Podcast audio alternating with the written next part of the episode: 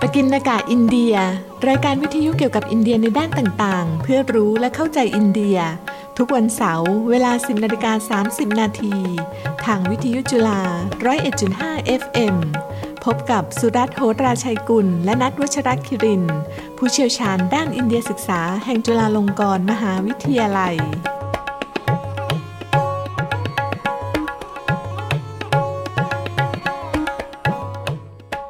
สวัสดีครับท่านผู้ฟังพบกับรายการปกินกะอินเดียสำหรับวันเสาร์ที่ 11 มีนาคมพุทธศักราช 2566 หัวข้อในวันนี้คือ โยคะศาสตร์ ปรัชญาโบราณ สู่ศาสตร์แห่งการดูแลสุขภาพ ผมสุรัตน์โหราชัยกุล ภาควิชาความสัมพันธ์ระหว่างประเทศ คณะรัฐศาสตร์ และศูนย์อินเดียศึกษา สถาบันเอเชียศึกษาจุฬาลงกรณ์มหาวิทยาลัยครับ และผมนัทวัชรคิรินสถาบันนิสิตศึกษาจุฬาครับ ครับ ท่านผู้ฟังครับ เชิญฟังเพลงก่อนเลยครับ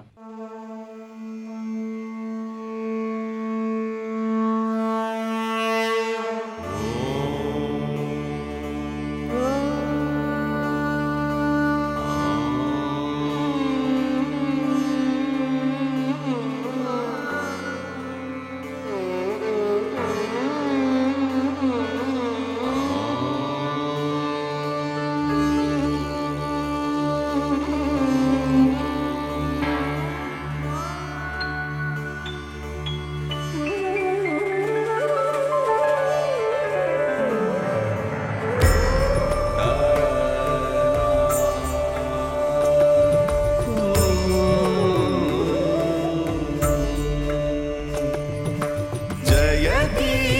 योगविद्या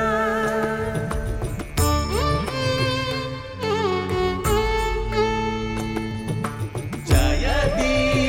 योगविद्या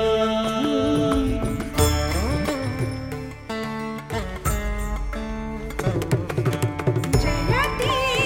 โยกวิทยาอาเดีย शुभदा भरतभूमिजाहृत्य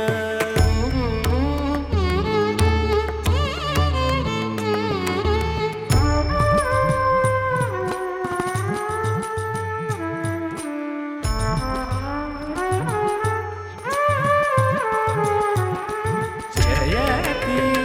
โยกวิทยา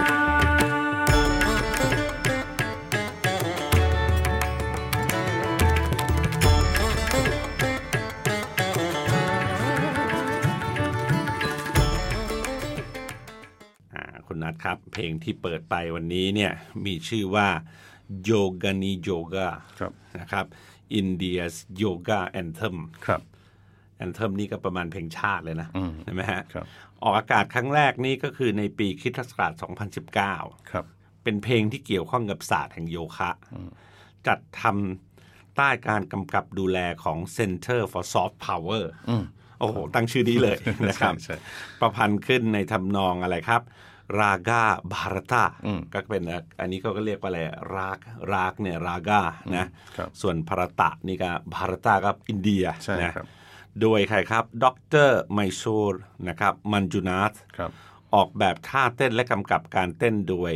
รุกมินีวิเจยกุมาร ครับ นะครับ ครับ เพลงนี้มีรูปแบบพิเศษคือผสมผสานดนตรีทั้งสำนักฮินดูสตานีของอินเดียเหนือนะ อืม และสำนักนะครับกนาติกนะครับก็คือรัฐทางใต้เนี่ยนะของ ครับ อินเดียเนี่ย ครับ เข้าไว้ด้วยกัน ครับ และยังใช้เครื่องดนตรีตะวันตก เช่น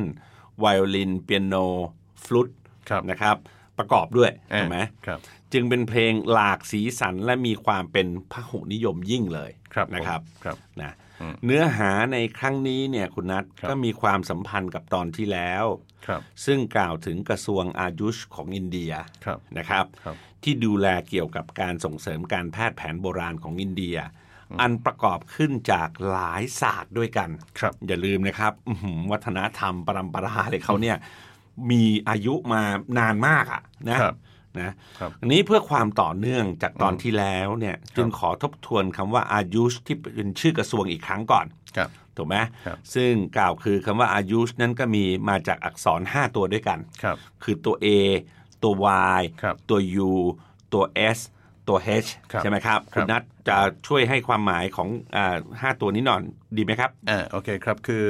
1 ตัว A เนี่ยนะครับย่อมาจากอายุรเวดาหรืออายุรเวทนะครับซึ่งเป็นเวชศาสตร์โบราณสาขาใหญ่ที่สุดของอินเดียในปัจจุบันนะฮะซึ่งนอกจากเกี่ยวกับการรักษาโรคเนี่ยยังเน้นการป้องกันด้วย เช่นการบริโภคอาหารให้เป็นยาอะไรเงี้ยใช่ไหมฮะส่วนข้อ2เนี่ยตัว Y นี่คือย่อมาจากโยคะและ naturopathy นะครับหรือว่าโยคะและธรรมชาติบำบัด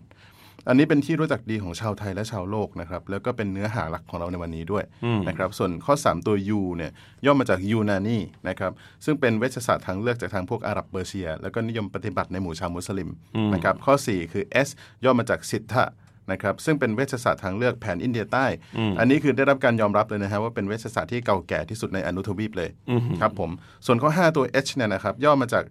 โฮมิโอพาธีนะครับซึ่งเป็นเวชศาสตร์ทางเลือกที่รับจากโลกตะวันตกช่วงปลายศตวรรษที่ 18 ส่วนผู้ให้กำเนิดนี่ก็คือในายแพทย์ซามูเอลฮานามันแห่งเยอรมนี ครับ ครับผม เรื่องเกี่ยวกับศาสตร์อื่น ๆ นั้นเนี่ยหากมีโอกาสเราจะอธิบายขยายความโดยละเอียดให้ฟังในตอนอื่นนะคุณนัท ครับ ส่วนวันนี้เนี่ยเราจะพูดเรื่องโยคะเป็นหลัก ครับ ทั้งนี้เพราะโยคะถือเป็นศาสตร์ที่ปัจจุบันได้รับความนิยมมากในระดับสากลเลยคุณนัท ใช่ และรัฐบาลอินเดียค่อนข้างประสบความสำเร็จมากในการเสริมส่งเสริมโยคะในหมู่ชาวโลกนะครับ ก็กล่าวได้ว่าเป็นเป็นอำนาจละมุนอำนาจอ่อนได้อะนะครับ ซอฟต์พาวเวอร์ของอินเดียเลยแหละ ครับ ถึงกระทั่งมีสถาบันฝึกสอนโยคะอยู่ในเกือบทุกประเทศเลยนะ ใช่ถูกต้อง และในประเทศไทยเองก็มีหลายแห่งที่มีชื่อเสียงไม่น้อยนะ ครับ นะเพราะฉะนั้นคุณนัทช่วยขยายความในเชิงคำศัพท์ก่อนว่าคำว่าโยคะเนี่ยหมายถึงสิ่งใดกันแน่คุณนัท โอเคครับ คือคำว่าโยคะเนี่ยนะฮะ อันนี้ขอพูดแค่แง่ภาษาล้วนๆเลยนะฮะ โยคะเนี่ยก็คือสันสกฤตออกเสียงว่าโยกะเสียงตัวจีนะฮะ ประกอบสร้างขึ้นจากธาตุสันสกฤตที่เอ่อเรียกว่าธาตุยุจ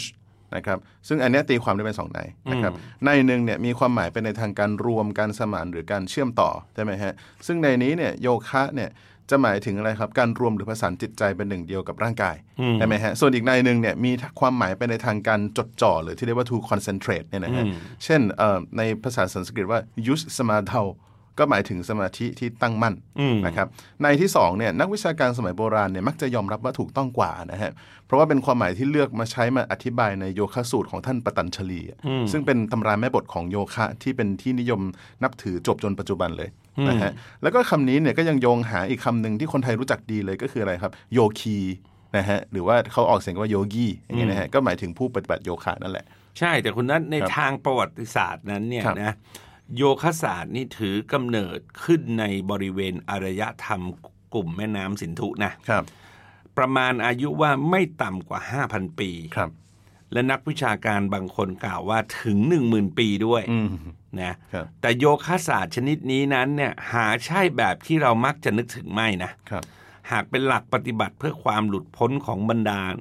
ฤาษีอะ อ่า นะครับ ผม คำว่าโยคะนั้นปรากฏขึ้นในตัวบทศักดิ์สิทธิ์เป็นครั้งแรกคือในรัคเวท ครับ นะครับ ครับ ต่อมาก็พัฒนาจากการที่บรรดาพราหมณ์และฤาษีจดบันทึกความเชื่อและการปฏิบัติของตนไว้ ในคัมภีร์เบตเตเลตในศาสนาฮินดูที่เรียกว่าอุปนิชด อ่าน นะครับ หรือถ้าภาษาไทยเราก็อุปนิสัตอะนะ ครับผม คำพีร์อุปนิสัตเหล่านี้นำความคิดการประกอบพิธีบูชามาจากฤกเวท ครับ นะและประยุกต์กับเรื่องภายในจิตใจ ครับ กล่าวคือคุณนัทเน้นการสละอหังการด้วยความรู้จักตัวเอง ครับ นะด้วยการปฏิบัติ ซึ่งเรียกว่ากรรมโยคะ อืม ถูกไหมฮะ ครับ และด้วยภูมิปัญญาซึ่งเรียกว่าอะไรครับชยานโยคะ ใช่ นะครับ ครับ นอกจากนี้ยังมีอีกตัวบทหนึ่งที่มีชื่อเสียงโด่งดังยิ่ง และปรากฏคำว่าโยคะหรือโยคีอยู่หลายจุดนะ รวมทั้งอธิบายกรรมโยคะและชยานโยคะไว้อย่างลึกซึ้งก็คือพักวัตคีตา นั่นไงอ่า ใช่ไหมฮะ ครับผม นะหนังสือเล่มนี้ที่ช่วยให้เข้าใจพระกวกิตาได้ง่ายขึ้นก็คงหนีไม่พ้นอ่าหนังสือที่ชื่อว่าคีตาโพธนะ อ่าครับผม นะซึ่งอ่าอาจารย์กิติพงศ์บุญเกิดเป็นคนแปล แล้วก็ศูนย์อินเดียศึกษาเราจัดพิมพ์นะ ใช่ ซึ่งก็ขายดิบขายดีมากเลยนะครับ ครับผมอ่ะทีนี้ต่อจากสมัยโบราณมานะฮะ สมัยต่อมาเนี่ยช่วงประมาณต้นคริสตศตวรรษที่2เนี่ย ก็เกิดคัมภีร์เล่มสำคัญนะครับ คือโยคะสูตรของมหาฤาษีปตัญชลี อันเนี้ยเป็นคัมภีร์เล่มแรกเลยนะฮะที่อธิบายโยคะอย่างเป็นระบบนะครับ คือโยคะสูตรของปตัญชลีเนี่ยยังส่งอิทธิพลต่อโยคะสมัยใหม่อยู่เสมอเลยนะฮะ จึงพอเรียกได้เลยครับว่าปตัญชลีเนี่ยเป็นบิดาแห่งโยคะศาสตร์ อืม นะครับผมไม่กี่ศตวรรษต่อมาเนี่ยโยคะก็ได้รับการถ่ายทอดผ่านสำนักต่างๆ ผ่านผู้เชี่ยวชาญนะครับ ซึ่งในบางสำนักเนี่ยก็คิดค้นปรับปรุงระบบการฝึกขึ้นมาใหม่นะครับ เช่นที่เรียกว่าตันตระโยคะอย่างนี้นะฮะอันนี้คือเริ่มจะไปในทางเน้นท่วงท่าทางร่างกายเนี่ยโดยเขามองว่าร่างกายเนี่ยคือเชื่อมโยงเนี่ยเป็นตัวแปรสำคัญของการหลุดพ้น ใช่ อ่าครับผมแล้วก็นำมาสู่โยคะอีกแบบหนึ่งเลยนะฮะก็คือที่เรียกว่าหัตถโยคะ อันนี้คือค่อนข้างจะเต็มรูปแบบเหมือนกับที่เรารู้จักกันนะฮะรับรู้กันในหมู่ชาวตะวันตกทุกวันนี้นะฮะจริงๆก็ไม่ใช่แค่ชาวตะวันตกกับชาวโลกดีกว่า ใช่ อ่าครับผมหลังจากนั้นเนี่ยช่วงปลายศตวรรษที่ 18 และต้นศตวรรษที่ 19เนี่ยนะครับโยคะก็เริ่มเผยแพร่สู่โลกตะวันตก โดยบรรดาครูโยคะและนักบวชจากอินเดียนะฮะซึ่งบุคคลแรก ๆ เลยนะครับ ที่ทำให้เกิดปรากฏการณ์ดังกล่าวเนี่ยก็คือสวามีวิเวกานันด์ครับ คือท่านเดินทางไปร่วมการประชุมศาสนาโลกที่ชิคาโก ในปีคริสต์ศักราช 1893 และในตอนนั้นเนี่ยคือท่านได้กล่าวถึงการปฏิบัติหัตถโยคะด้วยนะครับในช่วงศตวรรษหนึ่ง เอ่อทศวรรษ 1920 ถึง 1930 เนี่ย หัตถโยคะก็กำลังเป็นที่นิยมในอินเดียเลยนะครับ แล้วก็ปีคศ 1924 เนี่ย เกิดโรงเรียนสอนหัตถโยคะแห่งแรกในไมซอร์นะครับ อันนี้คือก่อตั้งโดยเอ่อเอ่อบุคคลท่านหนึ่งชื่อว่ากฤษณมาจารย์นะครับ และสิทธิเอกในสำนักนี้เนี่ยที่มีชื่อเสียงเนี่ยก็มีอยู่ 3 คนนะครับ คือถ้าพูดถึงในวงการโยคะจะรู้จักหมดเลย ก็คือ BKS Iyengar นะครับ แล้วก็ TKV Deshikajar นะครับ แล้วก็ปัตพีโจยส์ นะครับทีนี้นับจากช่วงดังกล่าวเนี่ยหัตถโยคะเนี่ยแตกแขนงออกเป็นหลายสำนักเลย แล้วก็มีโรงเรียนใหม่ๆ เกิดขึ้นมากมาย จนมาถึงปัจจุบันเนี่ย ใช่ครับ ครับ เนี่ยอันนี้เกิดขึ้นมากมายจริงๆคุณนัท ครับ ในสังคมภายนอกอินเดีย โดยเฉพาะอย่างยิ่งในโลกตะวันตกนั้นเนี่ย ครับ มักเป็นที่รับรู้กันว่าโยคะเกี่ยวข้องกับการฝึกฝนท่าต่าง อืม ๆ ที่มีศัพท์เฉพาะของโยคะเรียกว่าอาสนะ อาสนะ ถูกไหม อ่าครับผม ซึ่งเป็นท่ายืดเหยียดหรือดัดกายเพื่อให้เกิดความยืดหยุ่นและผ่อนคลาย ครับ นอกจากนี้ท่าโยคะต่างๆ ที่ว่ายังช่วยให้เกิดพละกำลังนะ อืม ความสมดุลและเพิ่มประสิทธิภาพของร่างกาย ไม่ให้เกิดความเหนื่อยล้าได้ง่าย ครับ นะครับ ครับ แม้แต่คนไทยก็มักจะรับรู้เกี่ยวกับโยคะในแง่มุมนี้มากกว่าแง่มุมอื่นนะ ครับ อันนี้ก็เท่าที่เราคุยด้วยแหละก็ส่วนใหญ่เป็นแบบนี้นะ อ่าใช่ เพราะเป็นสิ่งที่แสดงออกทางร่างกาย และมีความสวยงามดึงดูดสายตา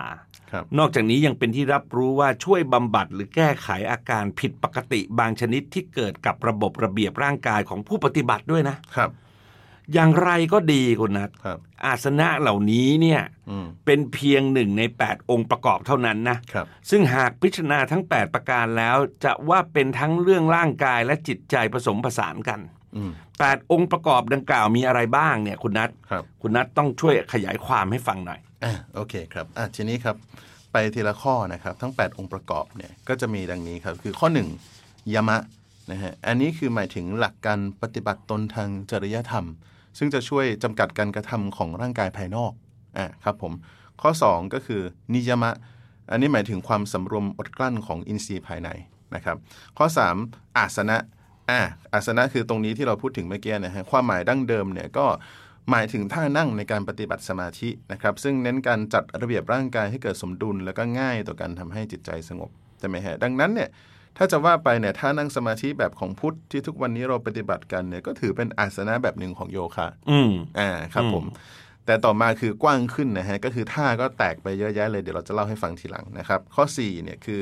ปรานายามะนะครับปรานายามะก็ปราณน่ะใช่ไหมฮะ ควบคุมลมหายใจเข้าออกหรือปราณของเราเนี่ยให้สม่ำเสมอนะครับ ข้อ 5 เรียกว่าปรัตยาหารนะครับก็คือการถอนอินทรีย์ทั้งหลายออกจากการรับรู้โลกภายนอก แล้วก็เข้าสู่การพิจารณาภายในนะฮะตรงนี้คือถ้าในในอ่าพระกวัตคีตาก็จะเปรียบไว้เหมือนกับว่าเต่าเนี่ยหดแขนขาแล้วก็คอของมันเข้ามาในกระดองตัวเอง อืม อ่าครับผมส่วนข้อ 6 นะครับธารานานะครับก็คือความจดจ่อตั้งมั่น ใช่ อ่าข้อ 7 ฌานนะครับ อันนี้มันคือคำว่าฌานในภาษาไทยนี่แหละ แต่ของเราเนี่ยรับรูปบาลีมาใช้นะ ใช่ใช่ อ่าหมายถึงการดำรงอยู่ในห่วงแห่งความสงบระงับ แล้วก็นำไปสู่ข้อ 8 คือสมาธินะครับ ซึ่งเป็นจุดสูงสุดในทางโยคะครับ หมายถึงสภาวะอันหลุดพ้น และเป็นหนึ่งเดียวกับธรรมชาติโดยสมบูรณ์ อืม ซึ่งปกติอาจารย์คำว่าสมาธิที่คนไทยเราใช้เนี่ยมักจะมีความหมายถึงแค่ธารานาก็คือความจดจ่อตั้งมั่นในข้อ 6 เท่านั้นแหละ ใช่ ครับ ใช่ ผม ก็เหมือนกับเวลาเราบอกลูกอ่ะ ครับ มีสมาธิหน่ อย อย่างเงี้ยนะครับ ผม ครับ ครับ โยคะคุณนัท เออ กลายมาเป็นส่วนหนึ่งของอายุชได้อย่างไร เออ ก็ดังที่กล่าวไว้แล้วว่าโยคะในปัจจุบันเน้นปฏิบัติอาสนะต่างๆ ซึ่งมีการเหยียดยืดและจัดระเบียบร่างกาย ครับ ตรงนี้เองที่เป็นการนำหลักอาสนะในโยคะโบราณมาใช้ในการดูแลสุขภาพภายนอก อืม อย่างไรก็ตามคุณนัท ครับ บรรดาโรงเรียนสอนโยคะก็ยังคงให้ความสำคัญในเรื่องของการทำสมาธิและการควบคุมลมหายใจ ใช่ใช่ หากโยคะมีเพียงอาสนะคือท่าทางภายนอกแต่ประการเดียว ก็ไม่อาจเรียกว่าเป็นโยคะได้อย่างสมบูรณ์แหละ ครับ นะครับ และบางทีความรับรู้ของคนไทยสำหรับคนที่ยังไม่เคยปฏิบัติโยคะอย่างจริงจังนั้น อาจจะมองกิจกรรมนี้เป็นเพียงการเหยียดยืดร่างกายเท่านั้นก็ได้ อืม จึงมักมีสำนวนกล่าวว่าเล่นโยคะ เล่นโยคะใช่ครับผม อ่านะครับ แต่บ้านเราเล่นนี้ก็ใส่กับหลายอย่างนะ ใช่ใช่ ถูกไหม ครับ ซึ่งสะท้อนความรับรู้บางประการว่าโยคะเป็นกีฬาอย่างหนึ่ง อืม ถูกไหม ครับ และมองข้ามหลักการภายในไปนะ ครับ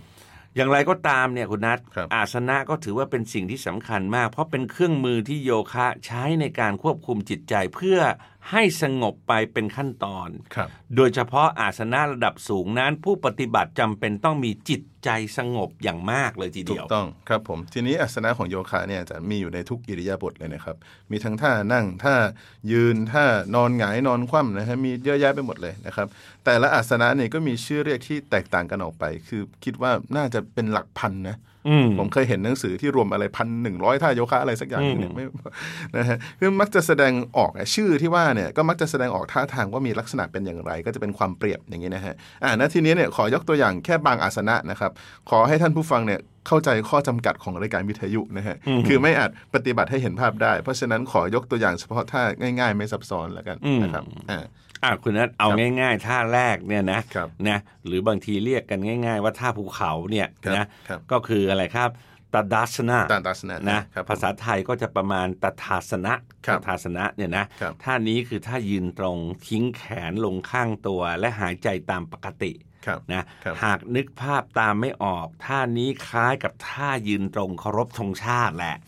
ครับ นะ ผมครับ หลายท่านอาจจะสงสัยว่าเพียงเท่านี้ก็เป็นท่าโยคะด้วยหรือ เออ ก็ขอชี้แจงอย่างนี้นะว่า ครับ อิริยาบถทุกชนิดเป็นท่าโยคะได้ถ้ามีองค์ประกอบของการควบคุมลมหายใจและการดำรงไว้ซึ่งสมาธิอ่ะ ใช่ ถูกไหม ครับผครับ โดยท่าภูเขาที่ว่านี้เป็นท่าที่หลายสำนัก ใช้เป็นท่าเริ่มต้นของท่ายืนอื่น ครับ ๆ และเป็นท่าผ่อนคลายระหว่างการปฏิบัติท่าอื่นๆไง อ่าใช่ครับ ทีนี้มาดูอีกท่านะครับริกชาสนะนะครับ ซึ่งตัวนี้คือตรงกับคำว่าพฤกษานี่แหละ ก็คือท่าต้นไม้ใช่ไหมฮะคือท่า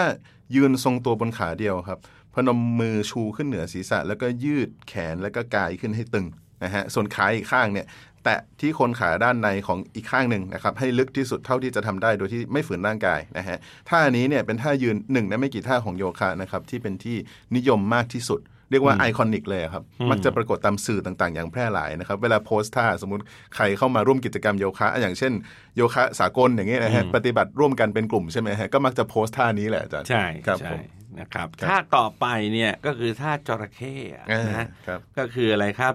นะมักราสนะครับ นะครับ ภาษาไทยนี่ก็จะประมาณเสียงเอ่อออกเสียงยังไงนะคุณนัท อ่าก็เป็นมกราก็ได้มกราสนะเหมือนเดิม มกรามกราสนะไปเลยนะ อ่า เอ ครับ อ ผม ดีกว่า เป็นท่านอนคว่ำไง อ่าครับ ถูกไหม ผมครับ ลักษณะเหมือนอะไรครับจระเข้ที่นอนพังภาพนะครับ ผู้ปฏิบัติจะนอนคว่ำประสานแขนทั้งสองรองไว้ใต้หน้าผาก ครับ ทำลักษณะเดียวกับการฟุบหลับบนโต๊ะแหละ อ่าทุกค ส่วน น เคย ก ทำผม ว่า เห็นถ้าถ้าท่านผู้ฟังไม่เห็นภาพนี้ก็ไม่รู้ยังไงแล้ว ฮะ เพราะว่าเนื่องจากวิทยุมันไม่มีภาพ เราก็เลยต้องทำให้ดูเอ่อต้องต้องใช้วิธีอธิบายแบบนี้ ครับ ท่านี้ก็ใช้เป็นท่าผ่อนคลายเช่นกัน ครับ และนำไปสู่ท่าที่นิยมอีกท่าหนึ่งเรียกว่าอะไรครับบูจากาสนะ อืม นะครับ อันนี้ถ้าภาษาไทยก็ประมาณ ว่า ผู้ชังคาสนะนั่น คแหรัละ บ นะครับ หรือท่างูจงอางอ่ะ อ่าครับ นะ ผมครับ การปฏิบัติคือนอนคว่ำฝ่ามือสองข้างวางบนพื้น จากนั้นหยัดกายท่อนบนขึ้นและค้างไว้ ลักษณะเหมือนงูจงอาง ที่ชูคอแผ่แม่เบี้ยไว้ อ่าใช่ครับ โอเคครับอ่ะมาดูท่าต่อไปเลยนะฮะท่าธนุราสนะนะครับ หรือท่าคันธนู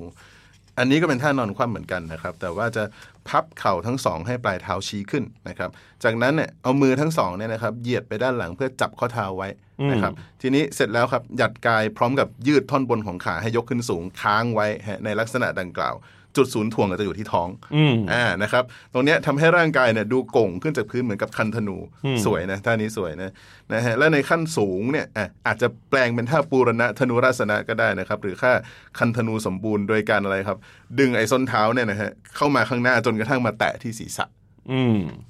เนี่ยคุณ ครับ แล้วท่าต่อไปเนี่ยก็คืออะไรครับชิริซาสนา ครับ ซึ่งตัวนี้ก็คือศีรษะ ศีรษะ ใช่ไหมฮะ ครับ นะครับ นะแล้วก็หรือเรียกกันอีกอย่างว่าอะไรกัปปะกัปเปลชนะ อ่าครับ นะครับ ซึ่งหมายถึงท่าตัวตรงบนศีรษะหรือกระบาล ซึ่งหมายถึงส่วนบนของกะโหลกอ่ะ อ่าครับผม ใช่ไหม ครับ เป็นท่าที่เริ่มจากการวางศีรษะจดพื้นโดยประสานมือรองไว้ ครับ จากนั้นค่อยๆ ชูร่างกายส่วนล่างขึ้น จนกระทั่งตั้งตรงขนานพื้น อืมครับ จัดเป็นอาสนะที่ค่อนข้างยากและต้องอาศัยการฝึกฝนอย่างมากมาย ครับ นะครับ และยังขยายไปสู่ท่ายืนด้วยเรียกว่าอะไรครับ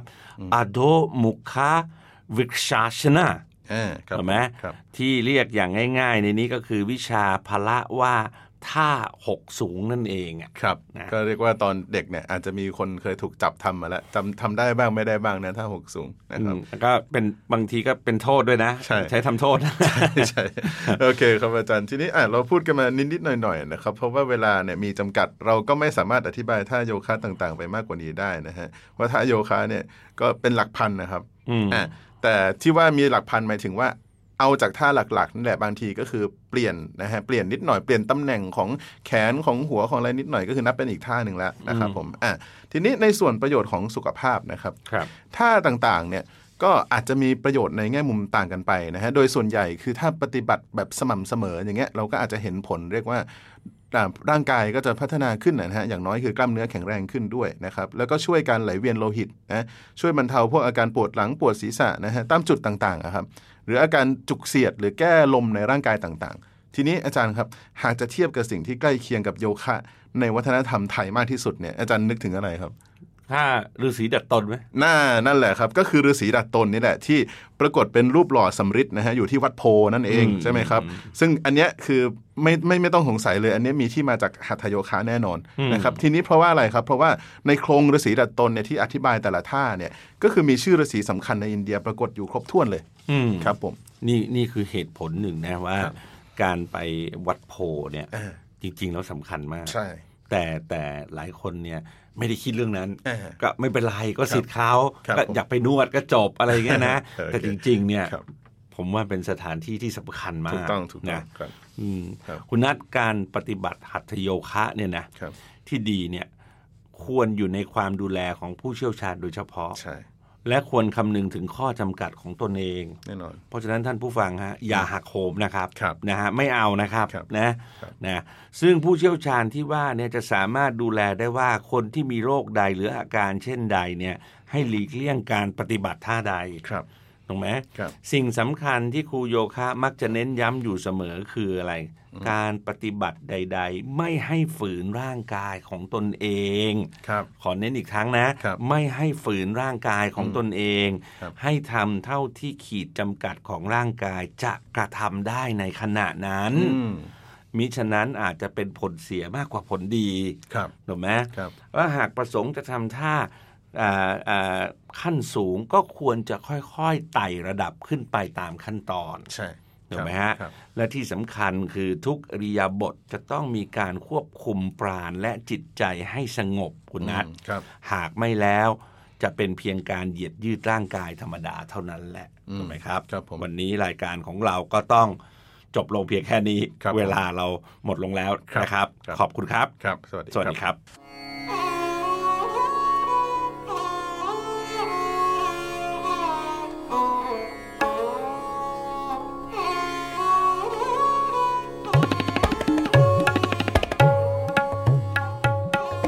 ปกินากาอินเดีย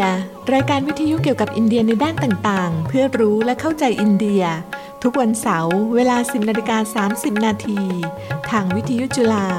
101.5 FM พบกับสุรัตน์โหตราชัยกุล และนัทวัชรคิริน ผู้เชี่ยวชาญด้านอินเดียศึกษาแห่งจุฬาลงกรณ์มหาวิทยาลัย